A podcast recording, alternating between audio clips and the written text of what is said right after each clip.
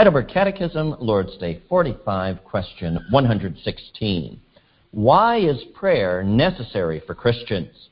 Because it is the chief part of thankfulness which God requires of us, and because God will give His grace and Holy Spirit only to those who earnestly and without ceasing beg them of Him and render thanks unto Him for them. Question 117. What belongs to such prayer which is acceptable to God and which He will hear?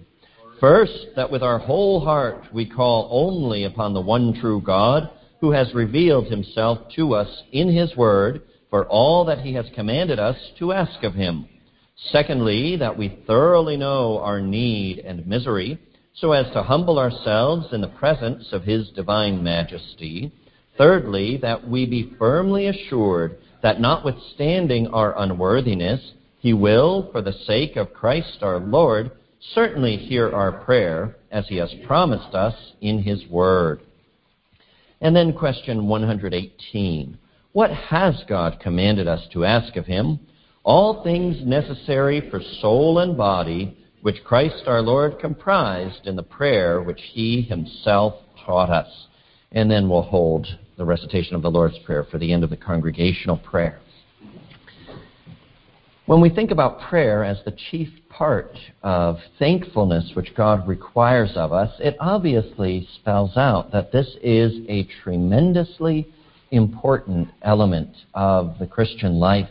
You might remember that when the Apostle Paul was converted and a man named Ananias was sent to baptize him, Ananias was skeptical and for good reason, because Paul had been breathing out threatenings and slaughter. He was on his way to harass and persecute and mistreat the Christians who were in Damascus. And now Ananias is being told, go baptize this guy. Well, you can understand why he is hesitant, to say the least.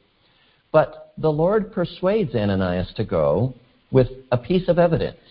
He says, Go and baptize him. He's a chosen vessel to me.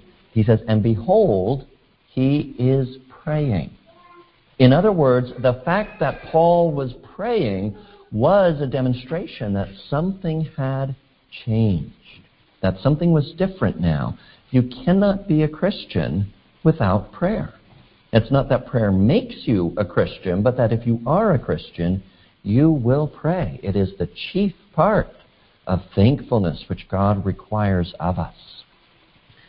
And perhaps in part for this reason, in John Calvin's Institutes of the Christian Religion, the chapter on prayer, Book 3, Chapter 20, is the longest chapter in the whole work. And there we can see that what the authors of the Catechism say is very much in line with what Calvin says. You remember they want us to thoroughly know our need and misery so as to humble ourselves in the presence of His divine majesty and that we be firmly assured that notwithstanding our unworthiness, He will, for the sake of Christ our Lord, certainly hear our prayer. They're putting together humility. We deserve nothing. We are sinners who deserve wrath. With confidence, God will hear our prayer for the sake of Christ.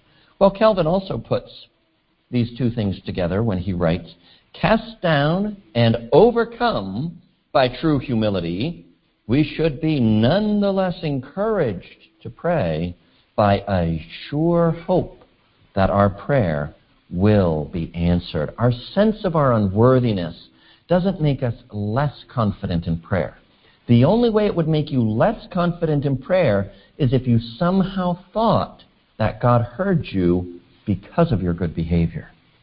But if you know that God hears you through Christ, then having a true sense of your unworthiness won't discourage you in prayer, it will stir you up to be more diligent in prayer.